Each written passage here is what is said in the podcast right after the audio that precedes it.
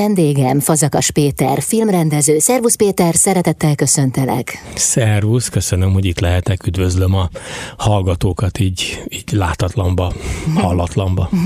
Milyen időszakot ölel fel az előkészítés, forgatás, utómunka, minden egyéb? Hát ezt mi egészen pontosan 2020 ő nyárán, egészen pontosan 2020 nyarán kezdtük az előkészítést, illetve ez egy érdekes helyzet ezzel a filmmel kapcsolatban, mert én tulajdonképpen belecsöppentem egy bizonyos szempontból már előkészített filmbe.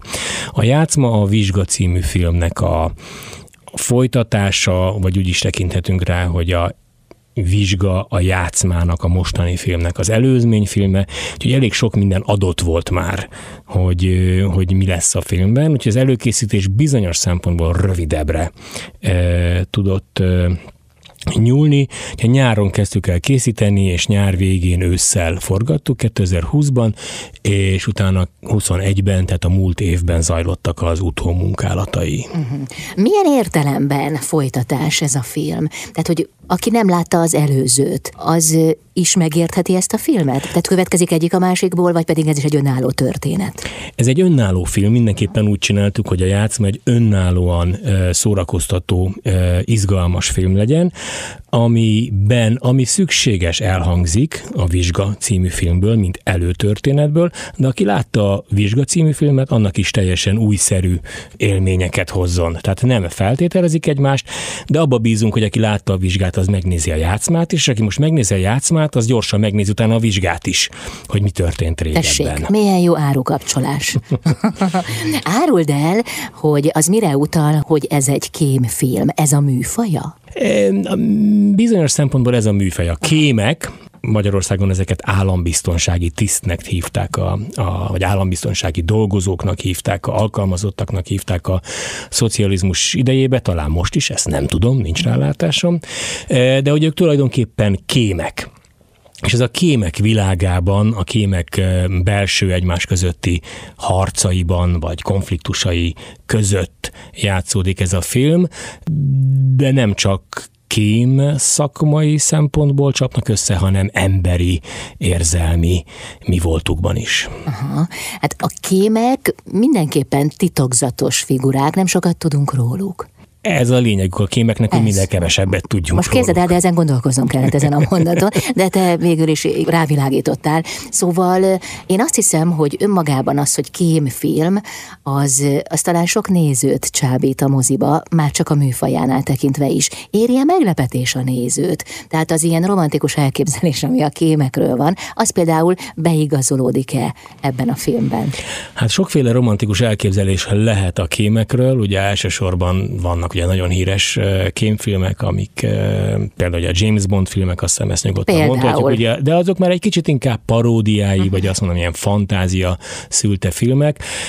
Ez ennél sokkal valóságosabb sok szempontból, hiszen itt játszódik Magyarországon a 60-as években, és, és mint mondtam, nem csak az számít, hogy ki kivel hogyan tud összefogni, szövetkezni valaki ellen, ki kivel, ki ellen küzd, a kémek között, hanem hanem emberi történetek, érzelmi történetek, e, emberi drámák is e, zajlanak. Ez sokkal fontosabb, hiszen minden ebből következik. E, ez is, ez is nagyon fontos. Ez Aha. a filmben az, az, az, azt hiszem az egyik legérdekesebb dolog, hogy ez a logikai, szellemi játék az érzelmi izgalmakkal és a fizikai izgalmakkal, érzéki fizikai izgalmakkal összekapcsolódik együtt zajlik. Tehát, hogy reményeim szerint a néző, ha beül, akkor észre se veszi, de tulajdonképpen minden irányból fölül erre a vonatra, folyóba, hajóra, nem tudom, hogy nevezzem, léghajóra, repülőre, és, és magával ragadja. Aha. Folytatjuk a beszélgetést Fazakas Péter filmrendezővel. Fazakas Péter, filmrendező a vendégem. Ugye azt mondtad az előbb, hogy ez a film ez a 60-as években játszódik a kádári titkos szolgálatok világában. Te beleástad magad ebbe a korszakba, egyáltalán ebbe a közegbe?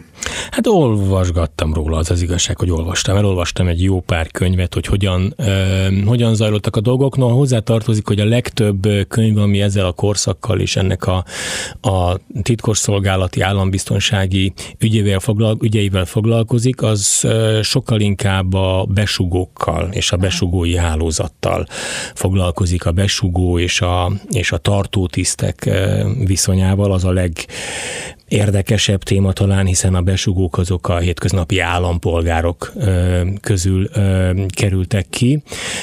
Ehhez, ehhez van a leginkább érzelmi viszonya az embereknek. Úgyhogy elég, elég sok mindent utána de az az igazság, hogy a film maga viszonylag érintőlegesen foglalkozik ezekkel a módszerekkel, vagy magával a, az állambiztonság működésével, sokkal inkább valóban ezekkel az egyébként fiktív szereplőkkel, hogy ők egymáshoz képest hogyan, hogyan viszonyulnak, hogyan küzdenek. Hát könnyen lehet egyébként, hogy a társadalmi gondolkodásban is valahol összemosódik a kettő. A tartótisztek, besúgók világa a kémekével. Így van, ez össze, össze, összemosódik, holott a, a, a, a besúgók vagy, vagy ilyen állam, állampolgári kapcsolatok, ők civilek voltak, ők, ők jelentéseket adtak, van, aki pénzért, van, aki meggyőződésből, van, akit kényszerítettek, és az állambiztonsági tisztek pedig hivatásosak, ők ezért kapják a fizetésüket, állományban vannak. Mhm. Ugye ez egy fiktív történet, de mégis hát valós, realisztikus alapon áll. Mit tudtál meg te a kémekről? Tehát hogyan működtek ők? Milyen információik voltak? Honnan szerezték ezeket? Hát sok, sokféle irányból szereztek információkat a, a, a kémek, vagy, vagy, vagy ezek az állambiztonsági tisztek. Ennek az egyik, egyik forrása volt ezek a lakossági kapcsolatok, a, az ügynökök, besugók, akik, akik a kör, környezetükben gyűjtötték az információkat, hangulatjelentéseket adtak egy-egy megbeszélésen, egy házi bulin, vagy a munkahelyen, milyen, milyen párbeszédek hangzottak el, kitett esetleg rendszerellenes megjegyzéseket, kinek derült ki, hogy például mondjuk a házasságát nem tartja annyira tiszteletben, és akkor utána rögtön zsarolhatóvá válik, hiszen nem akarja, hogy kitudódjon a hűtlensége. Viszont hozzáférhet olyan iratokhoz, olyan más személyeknek az információi, azon viszont fontosak. Tehát tulajdonképpen az egészet valahogy én úgy képzeltem el, hogy egy ilyen nagyon bonyolult hálózat alakul ki, és mint egy ilyen, mint egy ilyen pók, így beszövi a, a pókhálóval a társadalmat, és tulajdonképpen egyre kevésbé tudnak vagy mernek mozogni az emberek, mert mindenki tudhat valakiről valamit, mint ahogy tudjuk is, hogy gyakran egészen közeli barátokról derült ki utólag, hogy hogy jelentett egyik a másikról, barátságok ezen tönkrementek, mások megpróbáltak túljutni rajta. Ez egy nagyon érdekes dolog egyébként, hogy ki miért lesz részese egy ilyen hálózatnak, hol válik sebezhetővé, milyen emberi gyengeségei, vagy akár csak a véletlen folytán belekényszerül egy ilyen helyzetbe, és onnantól fogva az egész élete és az emberi kapcsolatai valahogy mintha megváltoznának. Uh-huh. És hogyan rakja össze magát utána? Hát az egy nagyon nehéz kérdés. Van, aki ugye tudjuk, hogy vannak híres emberek, akik erre rámennek, visszavonulnak, de nyilván ez a teljesen egyszerű átlagembereknél is így tud lenni. Van, aki meg átlép rajta, mintha ez nem lenne olyan fontos. Ez is már különböző emberi stratégiákat, nem akarom mondani, hogy minőségeket, mert mert én nem vagyok ilyen helyzetbe, mint aki bárki, aki ilyen helyzetbe került. Úgyhogy ez is érdekes, hogy ki hogyan lép ezen túl, ha túl tud lépni. Ezzel egyébként foglalkoztok a filmben, hogy az identitását hogyan szerzi vissza, vagy hogyan veszi le magáról, vagy hogyan húzza le magáról, mint egy bőrt, azt, amiben korábban ő élt? Érintőlegesen igen, vagy talán azt mondanám, hogy egyfajta ilyen epilógusként a filmben van egy, hogy, a, hogy mi történt a szereplőkkel, miután után lezajlott a fő cselekmény része a filmnek, pár hónappal, egy évvel utána kivel mi van, hova jutott, és ez érdekes, hogy ki hova jutott. Uh-huh. Na jövünk vissza, biztos nem fogsz mindent elmondani, ne is mondj, hát meg kell nézni, azért film. Így van. Fazakas Péter filmrendező a vendégem. Fazakas Péter filmrendező a vendégem. Ugye a titkosszolgálatok világáról szól ez, a film a 60-as években játszódik. Mennyiben érdekes, különleges ez ma, 2022-ben? Mire világít rá?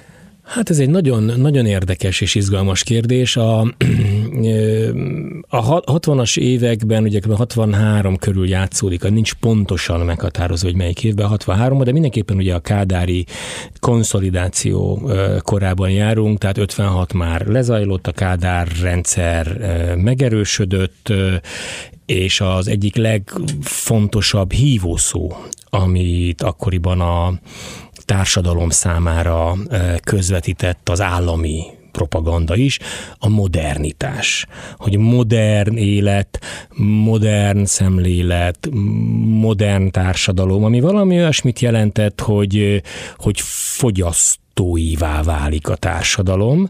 Tehát, hogy valahogy így próbálták a társadalmat lenyugtatni és a rendszer szolgálatába, vagy legalábbis nem ellenségévé tenni, hogy azt mondták nekik, hogy élhettek a fogyasztói kicsit nyugatosabb stílusú fogyasztás cikkeknek a, a élvezeti cikkeknek a világában megjelentek a rövid frizurák, a rövid szoknyák. Hát ez még minden volt zárva a 60-as években, 60-as években már nem. Olyan, ugye a, a Szevasz Vera című film az ugyanekkor jött ki 62-ben vagy 63-ba, abban már egészen rövid hajú gimnazista lányok között játszódik ez a film a, egy építőtáborban, tehát akkor már abszolút fújtak ezek a modern szerek, ebből vettek aztán később vissza a 70-es évek elején. Tehát ilyen szempontból, hogy jelentős társadalmi átalakulások és változások vannak, amely egyébként az építészetben is jelentkezik. Egyfajta a modernizmus azt is sugalja, hogy mindenki mm, egyenlőképpen részt tud venni a dolgokban. Egyfajta ilyen transzparens átláthatóságot üzen a rendszer, hogy ebből mennyi igaz, mennyi nem, hát tudjuk, hogy nagyon sok minden nem volt igaz. És ilyen szempontból érdekes, hogy ugye most is jelentős társadalmi változások vannak az egész világban, nem csak nálunk az országban, az egész világban. Világok, világképek ütköznek, és ez itt nálunk is lecsapódik, és jelentős társadalmi változások vannak, aktív politikai élet és diskurzusok vannak. Úgyhogy ilyen szempontból érdemes megnézni, vagy érdekes megnézni, hogy akkor akkor, amikor egy, egy rendszer átalakult, felépült, egy társadalom változott, annak milyen tanulságai vannak a mára nézve, hogy magunkat is egy kicsit objektívebben lássuk talán. Mhm. De az emberi vonatkozásai a történetnek azok örökérvényűek, hiszen az, hogy valaki egy terhet vesz a vállára, talán olyasmit csinál, ami szükségszerű számára, mert nem tehet mást, vagy önként vállalja, de minden esetre olyasmit csinál, amit utólag letagadna, eltagadna, talán szégyel. Szóval ez, ez, ez örökérvényű, ez az életünk bármilyen területén, bármikor utolérhető. Ez, ez, ezek örökérvényű problémák, ah. mint hogy a filmben is ugye az alaphelyzet a Hámori Gabriella és Nagy Zsolt által alakított páros, ők jönnek a, a Vizsga című filmből, ők már a vezető pozícióban vannak az állambiztonságnál, és tulajdonképpen ott tart az életük, hogy ők egy pár lettek, férj és feleség, ott tart az életük, hogy merre menjenek tovább. Gyerekük nincsen, noha túl vannak már olyan középkorúak lassan. Még talán éppen lehetne. De akarják, nem akarják, tudják, nem tudják. És a Zsolt karaktere, Jung András, ő neki a szakmai kihívások a fontosak. Hámori Gabi, Gát Éva, a filmben karaktere talán inkább kiszállna, megfáradt. Mit csinálnak ők így a házasságukkal? Hogyan lépnek tovább? Maximális bizalommal és hűséggel fordulnak egymás irányába. Mi az, ami ezt kikezdheti? Hol vannak a hangsúlyok az életben. Nagyon fontos pillanat viszonylag a film elején. Itt egy lehetőség, hogy most a, a Nagy Zsolt által alakított állambiztonsági tiszt följebb lépjen, a lehető legmagasabb pozícióba kerüljön. De azért bizony be kell fektetni, az bizony ára van. Áldozatot kell hozni a családi életben, abban a szűk kis közösségben. És megkérdezi Hámori Gabi karaktere, hogy akarjuk mi ezt? Mire Nagy Zsolt azt mondja, egész életemben ezért küzdöttem. És ez ott elveti azt a magot, hogy ebből talán még, még baj lesz. Jó, akkor csináljuk, mondja Hámariga, csináljuk. És aztán meglátjuk a filmbe, kiderül szép lassan, hogy ez, ez, a, ez hova vezet. És ezek olyan, olyan alapvető emberi ö, dolgok és problémák, amivel minden, minden életkorban és minden korszakban egymásnak fontos emberek egy házasságban, vagy akár nem házasságban, barátban, akik egy közös, kis közösséget alakítanak, hogyha azon belül elkezdenek megváltozni a célok és a szándékok, akkor, akkor óhatatlanul megindul valami örlődés, valami erodálódás, és aztán ez valahogy mm, kirobban. Uh-huh. És hogy milyen következményekkel jár ez a döntés, illetve ha tudnánk a következményeket, akkor vajon vállalnánk-e ezt az utat? Hát ez egy nagyon-nagyon izgalmas kérdés, és, és nekem az nagyon-nagyon sok tanulsága volt ezekkel a remek színészekkel együtt dolgozni, és pont, pont Hámori Gabival, amikor sok, sokat tudtunk próbálni a film előtt, szerencsére, ami viszonylag ritka a filmekben, hogy így jól össze tudtuk rakni a karaktereket, és, és ő mondott egy ilyet, ami engem férfiként, vagy emberként, tök mindegy, hogy mondjuk nagyon, nagyon megfogott, hogy, hogy én azt mondom a férfinak, akivel vagyok, hogy mondd meg, hogy milyen életet szeretnénk élni. Mi az, ami neked jó lenne. És akkor én eldöntöm, hogy én beleváltozok-e abba a szerepbe, és az jó-e nekem. De tudjam, hogy mit akarunk. És ez egy nagyon érdekes dolog meg hogy amit most akarunk, azt majd akarjuk-e később is. Így van, milyen tanulságai vannak, és hogy való, valóban az-e. Miközben olyan nehéz őszintének lenni önmagunkhoz is, Hát. hát, úgyhogy izgalmas Ajaj. kérdéseket, de közben ez közben meg izgalmasan zakatol előre a történet, fordulatok követik egymást, ki figyel meg, kit figyel meg, miért figyeli meg, mit tud meg, hogy tud meg, és tehát közben maga a mechanikája a történetnek az borzasztóan izgalmas, amit Köbli Norbert forgatókönyvíről mm. összerakott, halálosan izgalmas, és közben ezekkel a, ezekkel a örök és mély emberi problémákkal kapcsolódik és fonódik össze, úgyhogy én azt hiszem nagyon izgalmas, így is. Na, hát ez a játszma. Köszönöm szépen, jövünk vissza Fazakas Péter filmrendezővel, folytatjuk mindjárt a beszélgetést.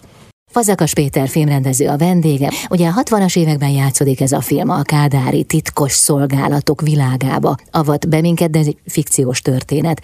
Péter, hol játszódik, milyen helyszínen, egyáltalán milyen a képi világa? Mert ha én azt hallom, hogy kémfilm, akkor lehet, hogy nagyon naív vagyok, de mondjuk egy, egy nagyon sötét tónusú filmet képzelek magam elé. Hát igen, a kémfilmeknek ugye az egyik lényege a titkolózás és a rejtőzködés, és ez valahogy úgy vizuálisan is, képileg is az emberben egy ilyen sötétben bujkálást, leselkedést, elfedést, eltakarást feltételez. Ez bizonyos szempontból igaz a filmre ezzel mi nagyon sokat próbáltunk dolgozni és játszani, hogy nem mindig mutatjuk meg azt, ami, ami, ami a legfontosabb, vagy csak sejtetni engedünk. Úgyhogy ez a, ez a leselkedés, bujkálás, előbukkanás, megbújás, elfedés, ez egy áll, általános vizuális jellemzője a filmnek. Maga a film, amit, mint az imi előbb is mondtam, hogy a 60-as években játszódik, ahol ez a modernizmus, modernitás volt az egyik kulcs fogalma a társadalomnak, és az ehhez tartozó építészet egy, egy, egy modern hangulatú világban játszódik, ami talán azért érdekes, mert Budapesten játszódik a filmnek a 90%-a, vagy 95%-a, ami talán azért érdekes, mert egy olyan arcát sikerül mutatni Budapestnek, amilyet ritkán látunk a filmekben. Uh-huh. Tehát igyekeztünk a, a Budapestnek ezt a klasszikus, eklektikus, historikus, romantikus arcát, amit legtöbb filmben viszont látunk, azt háttérbe szorítani, és abból nagyon keveset mutatni és használni, és a, a, a modern építészetre, ami már a 20-as, 30-as években elindult, a 60-as, 70-es évekig tartó világot mutatunk be, külsőkben és belsőkben egyaránt. Tehát az egyik fő helyszíne a Kulka János által alakított Markó Pál lakásának a környezet az az új Lipótvárosban van, a 30-as, 40-es évek gyönyörű azt mondanánk ma, hogy Bauhaus uh-huh. hangulatú világában, gyönyörű régi autók között. A másik főhelyszínünk egy 60-as években épült, ilyen lakóparkszerű beépítés a, a Tabán mellett, a negyedik vagy harmadik főhelyszínünk az, az szintén egy 30-as években épült gyönyörű Ardeko villa a Gellért hegy oldalába. Úgyhogy olyan helyszíneket kerestünk, amik ezt a látszólag transzparens, átlátható, szögletes világot mutatják, amiben az emberi érzelmeknek és a viselkedésnek ez az ilyen organikus elbújása, megbújása valahogy pont ellenében megy. A lelkek, amik az arcokon kirajzolódnak, azok talán valahogy pont ellenébe mennek ennek a szögletes világnak. Komor világ ez? Elég komor. Azt mondanám komor, viszont a filmnek a, a, a ritmusa, a zenével együtt, a vágással ugyanakkor meg az elég dinamikus, tehát nem egy, nem egy unalmas, lassú filmet kell elképzelni, hanem közben pörög minden. De mindenképpen van egy ilyen, azt mondanám inkább, hogy vészjósló, nem annyira komor, mint inkább vészjósló hangulata van. Valami titoklappang mindenütt. Mm, egy filmrendező számára nehéz megtalálni a film ritmusát? Azt gondolom, hogy nagyon fontos megtalálni. Aha. Van, akinek ösztönösen megy, vagy ösztönösen úgy alakul, van, ami menet közben derül ki és találja meg magát, és aztán van olyan film is, aminek nem sikerül igazán megtalálni a, a ritmusát. Mm, azt gondolom, hogy a filmkészítés az annyi mindenen múlik, hogy mennyire szerzői az a film, tehát mennyire, mennyire művészfilm azt mondhatnánk, ami az alkotónak a saját lelkéből jön, az valószínűleg elég jól megtalálja a saját ritmusát ritmusát. Ami műfai jellegű film, ö, ott vannak mankók, hiszen általában a műfaj ö, meghatároz bizonyos fajta tempókat. Viszont ezek a műfajok nagyon gyakran Amerikából érkeznek, uh-huh. ezek a műfai ö, zsáner kategóriák, és a magyar nyelv, magyar kultúra, magyar ember, magyar viszonyulások azok nem feltétlenül passzolnak ehhez. És ez egy igazán érdekes és izgalmas kihívás magyar filmrendezőknek, hogy a, a mi speciális magyar világunkat és világképünket és ahogyan élünk ebben a világban, azt valahogy megfelelő rezgésbe hozni az a valahogy külföldről beszivárgott zsánernak a rezgésével, ritmusával. Ez egy borzasztóan nehéz feladat. Mondok, példa, mondok például egy példát, ahogy Jó. ezt mondani szokás, hogy a, az, az amerikai vagy az angol nyelv az lényegesen tömörebb és sűrűbb, mint a magyar. Az az információ mennyiség, ami egy angol vagy amerikai, angol nyelvű filmben elhangzik, az, az, az maximum 90, de inkább 75 százaléka annak, ami a magyar filmben, a magyar nyelvben elhangzik ezért a magyar filmeket óhatatlanul lassabbnak érezzük, mert a magyar nyelv hosszabban, bonyolultabban fejezi ki magát. Ez is a szépsége egyben a magyar nyelvnek, ezért olyan csodálatos és ritka madár az egész világon a magyar nyelv, és fantasztikus. Viszont a amerikai filmekhez szokott nézők, azok sokkal inkább már várnák, már mennének tovább, már tudom, már értem, csak mire kimondja az ember magyarul, addigra sok idő telik el. Tehát az egyik legfontosabb feladatom a, a felvételek készítésekor az volt, hogy kértem a színészeket, hogy minél tempósabban beszéljenek, hogy ne unja el magát a néző, nem unja el magát, csak hogy ne, ne, ne vonszolja a nézőt magával a film, hanem hanem ez minél gyorsabban és pörgősebben zajol. Nem feltűnő, de mégis ilyen apró dolgokon is múlik, hogy az ember hogy érzi magát a film közben. Aha. Jövünk vissza, jó? Fazakas Péter filmrendező a vendégem.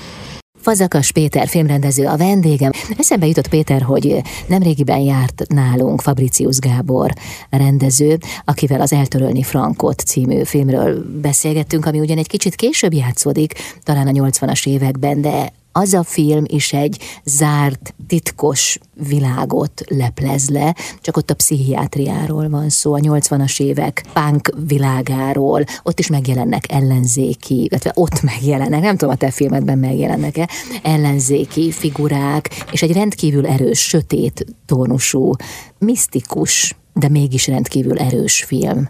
Nem tudom, hogy ez a film, a játszma, ez mondjuk mennyiben emlékezteti a nézőket arra esetleg, akár képi világában. Az Eltörölni Frankot egy na- nagyon-nagyon erős film, nem csoda, hogy annyi, annyi fesztivál uh, díjat besöpört. Uh, nem könnyű nézni a filmet, tehát uh, nem egy könnyű szórakozás, azt mondanám, uh, miközben nagyon fontos és, és, és filmes szempontból szakmailag uh, kitűnő és lebilincselő és, és, és, és, és nagyon innovatív, egy egészen különleges film. Viszont egyértelműen azt mondhatnám, hogy ez egy ilyen art house művész film. A mi filmünk egyértelműen egy zsánerfilm, és sokkal szélesebb közönségnek és szórakoztatóbb uh-huh. egyértelműen egy színes, mozgalmas, lendületes, cselekmény orientált film, sokkal kevésbé nyomasztó, vagy legalábbis láthatóan nyomasztó filmet eredményez, mint az Eltörölni Frankot. A, a, a játszmát azt gondolom, hogy a, a mai 10 mm, éves, 16-os karikája van a filmnek, de a kés, késő 10 éves korosztálytól a, a nyugdíjas korosztályig, vagy az idősebb korosztályig is ö, egészen nyugodtan és bátran tudom mindenkinek ajánlani, hiszen nincsenek benne annyira fizikailag is meghatározó és, és igénybevevő megoldások, mint a, ebben a másik filmben, az Eltörölni Frankotban. Van hasonlóság, hogy mind a kettő a szocializmus korában játszódik, de az egyik sokkal inkább a kiszolgáltatott, a rendszer áldozatainak a világában játszódik, és az ő elnyomatásukat és lelki eltip rásukat mutatja meg. A mi filmünk pedig ugye elvileg azoknak a világát, akik ezt az elnyomást gyakorolják, akikről kiderül, hogy ugyanolyan emberek, mint azok, akiket egyébként elnyomnak és megfigyelnek, teljesen hasonló emberi problémákkal küzdenek, de maga a filmnek a világa az sokkal izgalmasabb, színesebb, lendületesebb, tehát egy könnyed hátradőlős szórakozásként is működik, de remélem, hogy aki kijön, az sok mindent elkezd végig gondolni.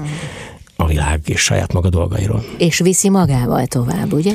Én remélem, hogy igen. Az egyik leg, legfontosabb Hát mert ez lényeges, hogy, hogy, hogy dolgozzon valaki. Do, dolgozzon valaki. Én azt érzem ennek a filmnek a kapcsán, amellett, hogy valóban, mint zsánerfilm, mint kémfilm, mint egy izgalmas történet nagyon jól működik, és így volt egy nagyon fontos szakmai kihívás, és rengeteget tanultam én magam is belőle. A, a legfontosabb az, hogy, hogy arra döbbennek rá a karakterek, hogy, hogy talán saját magukat sem ismerték eléggé. Nem ismerik eléggé saját magukat, és ezért sétálhatnak bele olyan mm, csapdákba, mm, helyzetekbe, amikről utólag derül ki, hogy nem ők kontrollálták azt a helyzetet, e, és hogy, és hogy, hogy el kell gondolkodni utána, hogy érdemes magunkat is mindig egy picit távolsággal szemlélni, hogy mert akkor, akkor, akkor tudjuk magunkat jobban a helyünkön e, érezni, az emberi kapcsolatainkat nyíltabban, szabadabban, megfontoltabban, felelősségteljesebben tudjuk alakítani. Tehát ha, ha nagyon akarok egy ilyesmi fajta üzenetet, vagy továbbviendő gondolatot, érzelmi csomagot, akkor valami ilyesmit mond a film, vagy ilyesmit adhat a film, és mindezt úgy, hogy nem szájbarágósan, hanem egy izgalmas, izgalmas, mozgalmas, lendületes, lebilincselő történeten keresztül. Ahogy hallgatlak téged, az az érzésem, hogy ebben a filmben nincsenek fekete-fehér karakterek, gonoszok és áldozatok, de majd megcáfolsz, ha, ha mégsem így van, hanem sokkal inkább a megértésre fókuszálsz. Tehát azt ambicionálod, hogy mindenki valamiért lesz olyan. Tehát mindenkinek az élettörténete valahol, ha mélyére ásunk, akkor, akkor megérthető. És az esetlegesen gonosz ember is valahol áldozat. Ez biztosan így van, hogy összetettek a karakterek, tehát nem fekete-fehérek, a négy, négy főszereplő, akit eh, Kulka János, Nagy Zsolt, eh, eh, Hámari Gabi és Taub Viktória alakít, ők egyáltalán nem fekete-fehér karakterek mindenki hoz valamit a múltjából, mindenkinek van előtértenete. Staub Viki által alakított karakternek, aki egy fiatal lányt, 20 éves fiatal egyetemre éppen jelentkező lányt alakít, ő neki van talán a legkevesebb mm, múltja ilyen szempontból, tehát ő tulajdonképpen tisztán vagy szüzen érkezik ebbe a, a helyzetbe. De a másik három karakternek olyan múltja van, olyan története van, amit egyébként nem boncolgatunk a filmben, de de egy olyan, olyan előtörténettel érkeznek ezekbe a helyzetekbe, ami aztán meghatározza azt, hogy hogyan viselkednek. Nagyon érdekes ilyen szempontból a Kulka János által alakított karakter, ugye Markó Pálak, hogy az előző, előzmény filmben, a vizsgában, ugye azért lett áldozata a saját emberi mi voltának lett áldozata. Ott valami olyasmit mondott a, a vizsga, hogy a Kulka János, aki ugye állambiztonsági tisztet alakít, és az elején azt gondolja magáról, hogy ő mindent tud és mindent kézben tart, áldozata lesz annak, hogy ő valakit, az a Nagy Zsoltot a filmben, aki egy tanítványa, tulajdonképpen így fiának fogadja, és megbízik benne. És ennek lesz az áldozata a saját emberi mi voltának, hogy egy kém egy másodpercre nem lehet ember. Ezt mondja a film, mert ha igen, akkor elbuksz. Valami hasonlókat boncolgat és feszeget a, a játszma is, hogy egy kém mennyire lehet tisztán szakmai ember, mennyire kell elővigyázatosnak lennie, ébernek lennie, mennyire bízhat az ösztöneiben Nagy Zsolt, és azt mondja többször a filmben, hogy érzem, hogy ezt kell csinálni. De biztos vagy benne? Az ösztöneim ezt súgják soha nem tudhatja az ember, hogy az ösztönei és az érzelmei, az érzései jó tanácsadók-e. Hmm.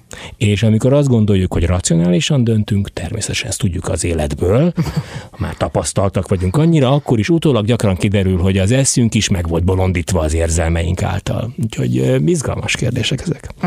Köszönöm szépen. Fazakas Péter filmrendezővel jövünk mindjárt vissza. Fazakas Péter filmrendező a vendégem, a film forgatókönyvírója Köbli Norbert. Ti hogyan dolgoztatok együtt? Egyáltalán hogyan csöppentél a filmbe? Mert ezt a fordulatot, ezt a szófordulatot használtad. Tehát Köbli Norbert valamikor később kért fel téged, mint a szokásos, vagy hogy történt ez? Norbertel, Köbli Norbertel, hál' Istennek már ez a harmadik közös filmünk. Kettőt már csináltunk együtt, a Szabadság különjáratot és a, az Árulók című filmet, mind a kettő az 50-es években, illetve az Árulók az még a 40-es évek végén játszódik, a Szabadság különjárat az 50-es években az egy repülőgép eltérítés és film.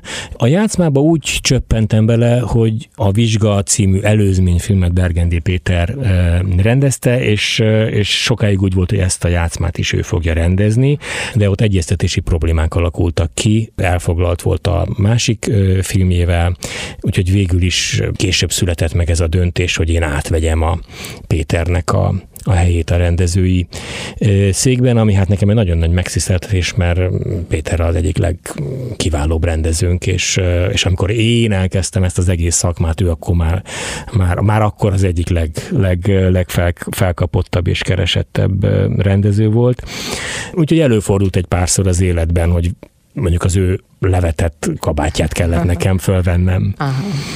De hát akkor ezt nem bánod. De ezt egyáltalán nem bánom, úgyhogy így, így, így kerültem ebbe a, ebbe a székbe, ami hát nagyon kevés szék, én ritkán ülök le rendezés közben, hát mert, csinálsz? mert az ember inkább állok, mert, mert egyrészt annyira feszültek ezek a helyzetek, hogy így, vagy legalábbis én gyakran feszült vagyok közben, és ide szaladnék, oda szaladnék, oda szaladok a színészhez, az operatőrhöz beszélünk, tehát egy kicsit úgy mindenütt próbálok úgy jelen lenni, ami nem biztos egyébként, hogy egy nagyon jó rendezői magatartás, mert kevésbé tud az ember távolságot tartani, mindenben benne van, mint egy ilyen kis mérgezett egér vagy űzött vadként ott rohangál a, a dolgok között. Lehet, hogyha csak a kis monitorját nézni, szépen csendesen, félig félárbócra eresztett szemhéjakkal, akkor, akkor objektívebb tudna maradni az, hogy mit csinál, de én valahogy nagyon involválódok érzelmileg ebben a dologban.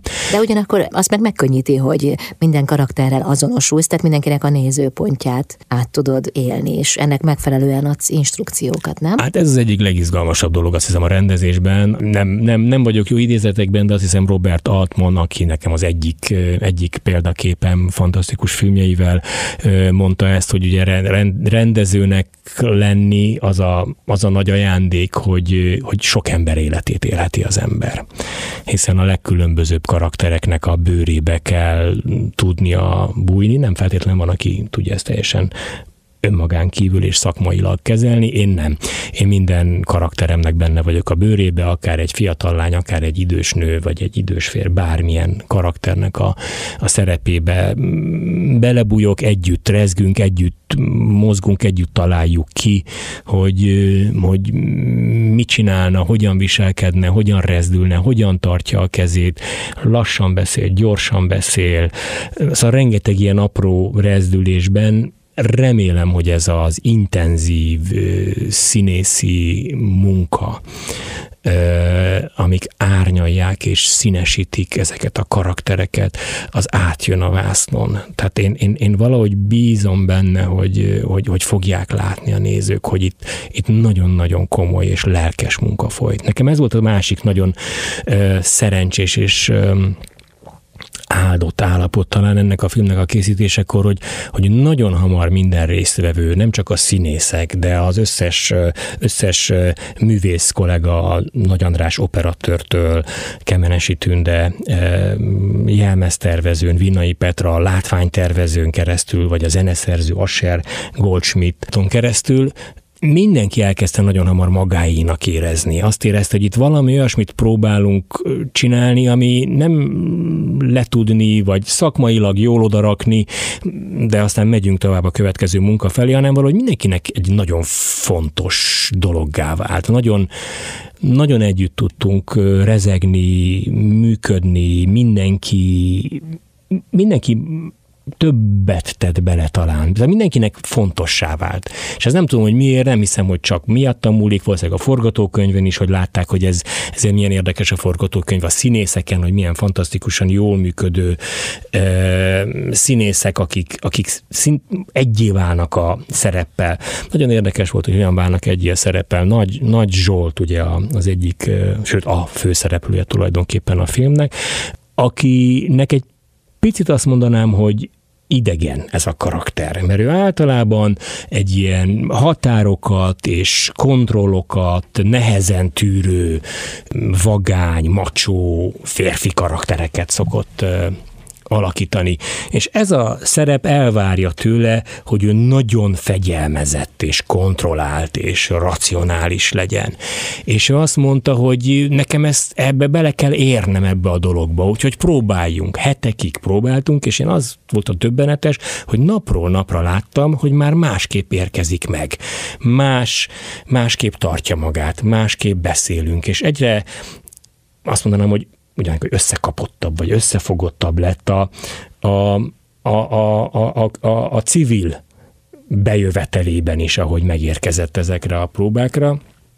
És azt hiszem ez is látszik a vásznon, hogy neki van egy olyan, olyan erős ilyen, ilyen fizikai svungja, ami viszont itt ebben a szerepben e, valahogy nagyon szigorú korlátok közé van sodorva. És lehet, hogy, hogy azt teszi még izgalmasabbá ezt a karaktert, hogy ahogy ez így megcsúszik, vagy kicsúszik belőle az ösztönszerű lény, ebből a nagyon zárt törvények által meghatározott világban, hogy, hogy ez talán talán ez, ez még, még izgalmasabbá teszi azt, amit, amit csinál a Zsolt. Fantasztikus volt vele együtt dolgozni. Mm. Jövünk vissza Fazakas Péter filmrendezővel.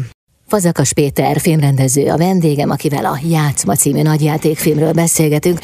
Hát nem beszéltünk még eddig egy nagyon fontos szereplőről, egy főszereplőről, akit, hát akit egy ország imád lehet ezt mondani. És nagyon sokan szeretettel, támogatólag gondoltak rá az elmúlt számára rendkívül nehéz időszakban. Hogyan sikerült Kulka Jánost megnyerni a szerepre? Az az igazság, hogy Kulka Jánost nem kellett megnyerni a szerepre, hiszen őt örökölte a, a, a film és a forgatókönyv a vizsgából. Olyannyira nem, hogy Köbli Norbert a forgatókönyvíró el szokta mondani, és ez így, ö, ö, olyannyira nem kellett őt megnyerni erre a szerepre, hogy Köbli Norbert forgatókönyvíró tulajdonképpen neki írta ezt a filmet. Hát olyannyira, hogy azt nyilatkozta valahol, hogy ha Kulka nemet mondott volna, akkor ez a film nem valósul meg. Akkor nem csináljátok meg. Ez egészen biztosan így van, hiszen a János nélkül az által alakított Markó Pál állambiztonsági alezredes nélkül, aki a Vizsga című filmben ugye főszereplőként elszenvedi, áldozatává válik saját, saját emberi mi voltának, hogy nincsen meg az alapja annak, hogy ez a film miért szülessen meg. Norbertnek, Norbertnek az is volt az egyik célja, hogy, hogy, hogy valami olyan helyzetet teremteni a filmezés révén Kulka Jánosnak, aki átesett egy sztrókon, súlyos sztrókon, amiből viszont nagyon-nagyon-nagyon szépen hatalmas munkával jött és jön kifelé, és építi, építi föl magát újra, ami el nem tudom mondani, hogy ez egy milyen, milyen fantasztikus küzdelem, hogy, hogy neki írta ezt a filmet tulajdonképpen, hogy, hogy és úgy írta meg a filmet, hogy a Markó Pál, ez az, az alezredes, a filmben is átesik egy sztrókon. Tehát, hogy eleve egy sztrókos embert kell, egy sztrókon átesett embert kell alakítania, a sztrókon átesett színésznek. És ez mindenki számára nagyon érdekes és, és, és izgalmas, bizonyos szempontból aggodalomra okot adó helyzet volt, hogy ez hogyan fog ez működni. Mert egyrészt az fontos, hogy mutassa a karakter a filmben, hogy ő átesett egy sztrókon ugyanakkor nem mutathatunk annyira átesett valakit, vagy annyira nehezen működő valakit, ami nehézé teszi a filmnek a nézését. Szerencsére János nagyon-nagyon precízen és pontosan és hatalmas akaraterővel működött a filmben, tehát, hogy ilyen érzésünk nincsen. Ugyanakkor az, hogy ő átesett magánemberként, Kulka Jánosként egy sztrókon, el szoktam mondani, és ez, ez fantasztikus, hogy, hogy ő már találkozott, már, már, már a túlvilágon volt. Hogy mondja, szó, találkozott már, már látta az édesanyját. De onnan egyszer csak visszajött, hogy neki még itt valami dolga van ezek szerint. Hogy ez a mélység és ez a tudás benne van az ő alakításában, hogy itt ez a fikció és a valóság, ez így találkozik. Az, amit a János ebben a filmben színészként, vagy emberként, nem nehéz szétválni is kell, emberként ö, alakít, az nem lenne lehetséges az a tapasztalat nélkül, amin ő átment. Egy olyan bölcsessége, mélysége, megértése, elfogadása van a, a, a karakternek, amit alakít, amit nem lehetne tisztán színészi eszközökkel létrehozni, én azt gondolom. És ez azért nagyon izgalmas ebben a filmben, mert végig nem tudja a néző, hogy ez a karakter, aki itt él 5-6-8 éve azzal a, azzal a sérüléssel, azzal a, azzal a, a talán bosszúvágyjal, ami amit szere, szeretne revansot venni azért, ami történt vele. Vagy ő már lemondott arról, hogy ebben az életben ő neki, neki bárkin bosszút kéne állnia. Egy apró kis vágya maradt, hogy eljutni Biarritzba, ahol, a, ahol az esküvőjük volt a feleségével. Hogy, hogy ebből mi igaz? Mi az, amit, mi az, amit esetleg ő rejteget a háttérben? Ez a, ez a nagyon jó maszk mögött, hogy én csak egy egyszerű sztrókon átesett idős, nyugdíjas ember vagyok, én már csak itt el vagyok, tetyek-vetyek, motyogatok, ehhez képest mi az, ami benne van, és kiderül, hogy azért ő nagyon-nagyon-nagyon-nagyon képben van, de nem akarok elspojzókat. De, hát ne is. de hogy nagyon, nagyon érdekes, hogy, de amit, amit a lényeg, amit mondanak, hogy ez, ez, ez az állapot, ez egy olyan, azt hiszem nagyon ritka, és én nem is tudok ilyet mondani, helyzet ebben a filmben, hogy egy sztrókon átesett színész, egy sztrókon átesett karaktert alakít, és hogy ezek hogyan érnek össze, ez én azt hiszem nagyon rajta van a vásznon, és és talán egy unikális, unikális dolog. Mhm, hát Kulka annyira nagy formátumú színész, hogy én gondolom, hogy szinte tapintani lehet. Fa- fantasztikus a jelenléte. Ah, Tehát ahogy, ahogy megjelenik valahol, ott úgy, ott hí- hír, hirtelen arra kell figyelni, és, és egy bűbájos ember. Tehát egy halálosan okos, kedves, figyelmes, fantasztikus ember. Én nem ismertem őt korábban, nem dolgoztam még vele, de egészen, egészen lenyűgöző, és segít másoknak tisztán és, és őszintén látja a saját magát, a, a nehézségeit, hogy, hogy miben szorul segítségre, ha segítségre szorul. Tehát nem próbál úgy csinálni, mint akinek nincsen, ami szerencse, mert más színész is, a, a, a Zsolt is, vagy a Gabi is gyakran szorul. Ehú, elfejtettem a szövegemet. Ez az a legtermészetesebb dolog a, a, a színésszel, azt szoktuk mondani, hogy akkor felejted el a szöveged, amikor igazán jó vagy a szerepedben. Mert akkor, akkor annyira el, el benne vagy abba, hogy nem azt mondod, amit mondanod kéne, hanem ami úgy éppen jön, vagy nem jön semmi, vagy csak úgy benne maradsz. És akkor azok a legigazabb és leghitelesebb pillanatok gyakran. Mert akkor azonosulsz vele. Akkor teljesen azonosul a, a, a szerepével, és valahol elkezdenek olyan belső ö, dolgok, történetek mozogni, amiket nagyon, nagyon nehéz ö, egyébként megteremteni, megteremteni. Úgyhogy ö, fantasztikus volt Kulka Jánossal dolgozni, és és hát volt olyan helyzet, most nem akarom ezt se elspoilerezni úgy előre, de volt olyan helyzet, amit egyértelműen kaszkadőrrel kellett volna megcsinálnia. Még akkor is, hogyha ha egyébként százszázalékos korábbi önmaga, kitűnő sportember, akkor is kaszkadőrrel kell megcsinálnia, mert a filmezésnek ezek a szabályai, hogy veszélyes jeleneteket kaszkadőrrel kell csinálni, mert a színésszel holnap is akarunk forgatni, ha valami véletlenül baleset történik, a kaszkadőr meg azért kaszkadőr, hogy ne kerüljön olyan helyzetbe.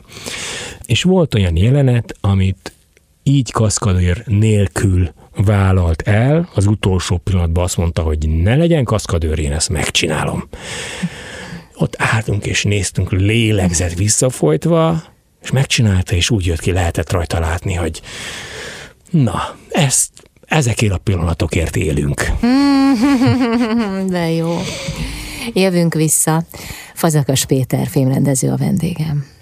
Fazakas Péter filmrendező a vendégem, akivel a Játszma című filmről beszélgetünk, akartunk mi annyi mindenről. Hát például a te gyerekkorodról, de hát annyira sokszálú ez a történet, olyan sok rétege van, mély rétege is, élő bennem az egész történet, és időről időre újra nézek bizonyos részeket, mindenféle trélereket, izgalmas kis előzeteseket vágunk, amik még majd jönnek ki a, a különböző közösségi médiás felületeken, azokat is izgalmas és érdekes nézni. Valóban nagyon-nagyon sok rétege van.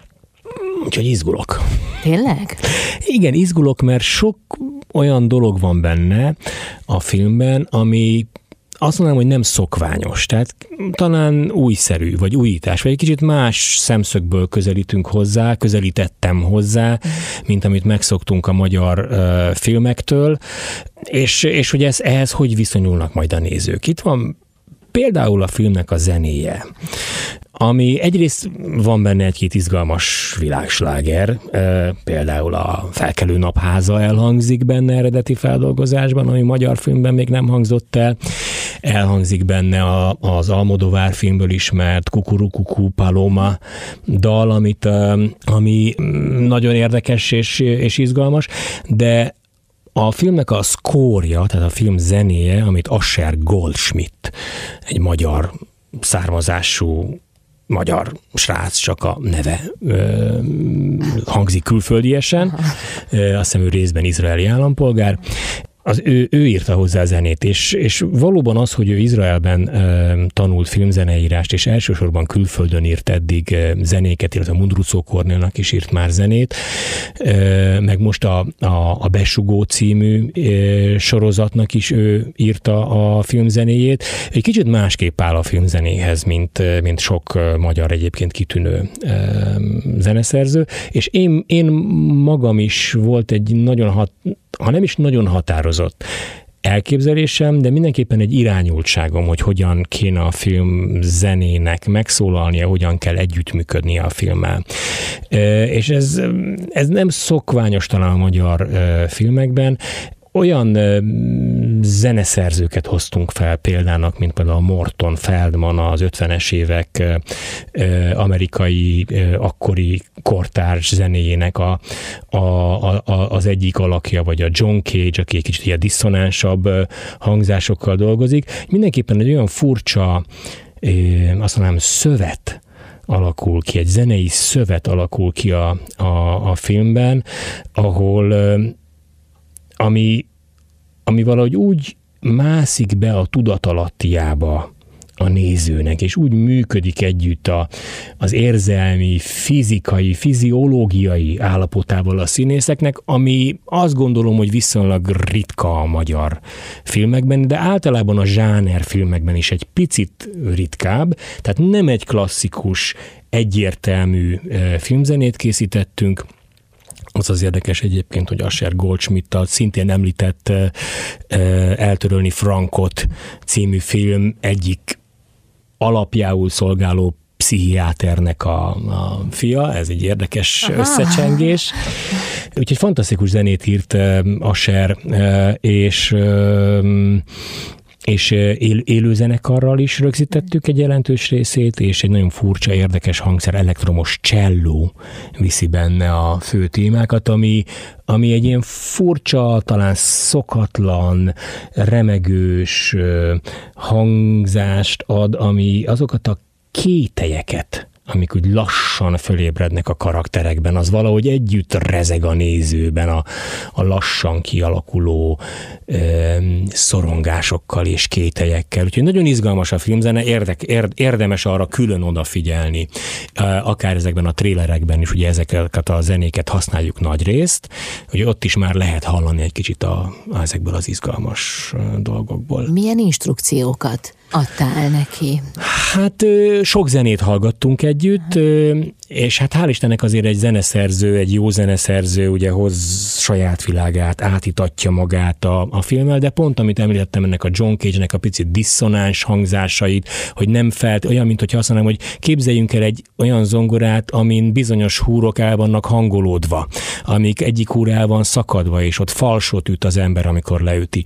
Manapság gyakran hallani olyan zenéket, felvételeket, ez mint hogyha egy kicsit úgy benne lenne a, a zenei keveréseknek a, a világában, hogy a, a zongoráknak a mechanikájába is mikrofonok vannak téve, és nagyon hangz, hallatszik, hogy hogyan zenélnek. Tehát, hogy van egy ilyen nagyon furcsa anyagszerűsége a, a zenének, ezt a, nyilván a rádióhallgatók ezt, ezt el, el tudják valahogy auditíve képzelni, vagy hangzolni, nem tudom, erre nincs is jó magyar, magyar szavunk. Olyan jól képekben mondod el, hogy szinte igen, érzékelhető. Úgyhogy, úgyhogy ilyen, ilyen Bírod te a zenéjét, az is Nagyon szeretem a zenéjét. És örül, örülök, hogy sikerült valami izgalmasat csinálni. De nagyon érdekes például a, a Staub Viktória által alakított karakterű, a fiatal lány a történetben, aki egy ártatlan uh, vidéki lány, uh, aki abba a helyzetbe kerül, hogy, hogy neki kell a Kulka János, a Markó Pál, a mester, legendás mesterkém bizalmába férkőzni. Ennyit elárulhatok, hogy ez lesz az ő feladata. És az ő szerepéhez sem feltétlenül pontosan ilyen karakteri lenne, mint amilyen a Viki. És a Viki, Staub Viktória azért néz azt mondja, hogy amilyen az ő karaktere, mert Staub Viktória azt hiszem ennek a mai fiatal színésznői generációnak az egyik legizgalmasabb valakie. Nagyon sok mindenben láttam, és mindegyikben tökéletesen más nem ismered föl az egyik szerepébe, hogy ez ugyanaz a szereplő, mint a másikba. És mindegyikben fantasztikus. A legkönnyedebb operett, táncos, musicales betétektől, ez ebben a filmben alakított, kifejezetten elmélyült, és a végére drámaivá és bizonyos szempontból tragikussá váló karakternek a megformálásában. Egy fantasztikus karakter. Remélem, hogy ez a film is hozzásegíti majd Stau Viktóriát, hogy még több és még izgalmasabb szerepeket kapjon. Azt hiszem ez az első olyan igazán szép nagy szerepe, amire fölkaphatjuk majd a fejünket, hogy hoppá, valaki itt születőben van. Uh-huh. Mennyi történet, mennyi izgalmas kapcsolódás van ebben a filmben. Hamarosan itt a bemutató.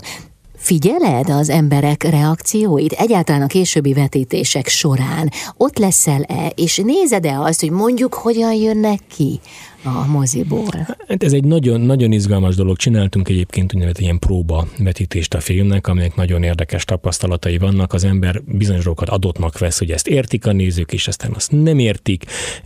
Együtt mennek egy történettel, de aztán mégsem lehet látni. Na, itt helyezkednek, mozgolódnak, most vesznek kukoricát, most kezdenek ott megnézni a telefonjukat, közben gyöttéznek, akkor tudod, hogy ott valami, valami nem működik, ott valami elfelejtődött.